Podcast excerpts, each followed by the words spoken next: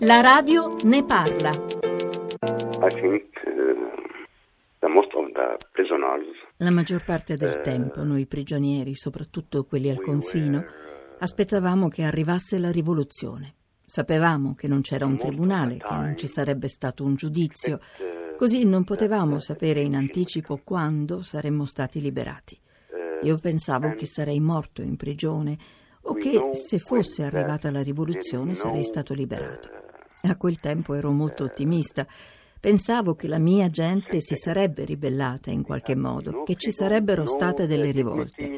Il regime dittatoriale era davvero molto duro, migliaia di persone erano state incarcerate, non c'era libertà, non c'era dignità. Le vite erano davvero dure, davvero povere, davvero difficili in molti sensi.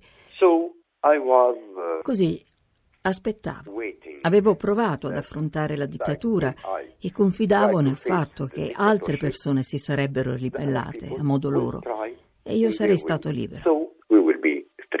Cioè, da un lato lei era ottimista e dall'altro pensava morirò. Sì, sì, a volte ero molto ottimista, altre volte ero molto dispiaciuto, triste, ma era la mia prigionia. Uh, really the hardest and easiest uh. La cosa più dura e più facile da affrontare per un prigioniero è il tempo. A volte il tempo è come un fiume, altre volte diventa pietra, con i suoi minuti e i suoi secondi. Il tempo in carcere è contemporaneamente un amico fidato e un nemico terribile. a. È stato torturato? In Syria at that time, usually uh, the prisoner uh, was tortured about In Siria in quel periodo ogni prigioniero veniva torturato per due o tre settimane. Io sfortunatamente sono stato torturato 11 mesi, ogni giorno, interrogatori e torture. Perché ha meritato eh, tutto questo? Come ha potuto superarlo? Ogni prigioniero ha la sua particolare situazione. Quando il prigioniero è sostenuto dai suoi obiettivi, dalla sua moralità, dalle sue idee, può affrontare e sopportare le pessime condizioni in cui è costretto a vivere. Quando pensa alla dittatura, al mondo, alla sua gente fuori, al futuro, allora sopporta. Alcuni prigionieri non pensano a niente. Io lo sapevo bene perché ero già stato arrestato due volte prima di essere incarcerato per 14 anni. A quel punto sapevo tutto. Ma ero anche convinto che avrei dovuto fare ciò che mi chiedeva la mia morale, la mia gente, le mie idee, la mia famiglia, il mio futuro. Questo mi ha permesso di accettare tutto.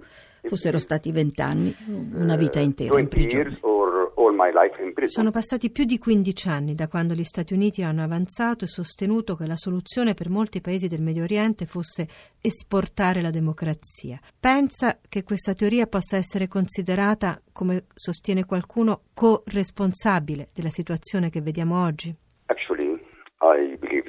In realtà penso il contrario. L'America non ha esportato la democrazia in Medio Oriente. L'America ha esportato la guerra, il disordine. E quando la gente si è sollevata per la propria libertà e democrazia, l'America ha aiutato i regimi.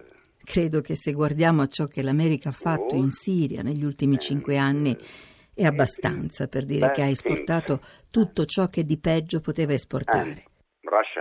E la Russia e l'Iran e tutti gli altri hanno distrutto la Siria con gli aerei da guerra, con le armi chimiche e milioni di rifugiati siriani che assediano i mari, le frontiere.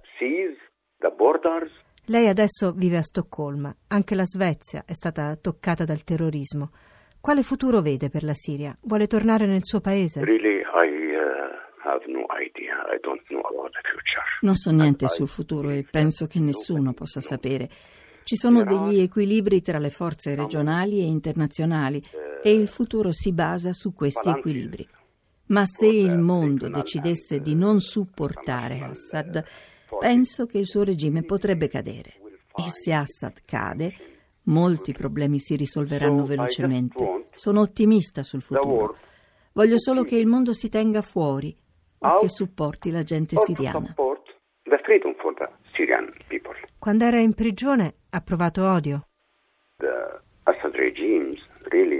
Il regime di Assad padre ha distrutto i carcerieri e i carcerati. La maggior parte dei carcerieri stava facendo la leva militare, erano obbligati a torturarci. Se avessero rifiutato, sarebbero diventati loro stessi dei prigionieri. Per me è impossibile odiare qualsiasi carceriere che sia stato obbligato a torturarmi. Se l'avessi fatto, allora il regime sarebbe riuscito ad annullare la mia umanità. Purtroppo una volta è successo.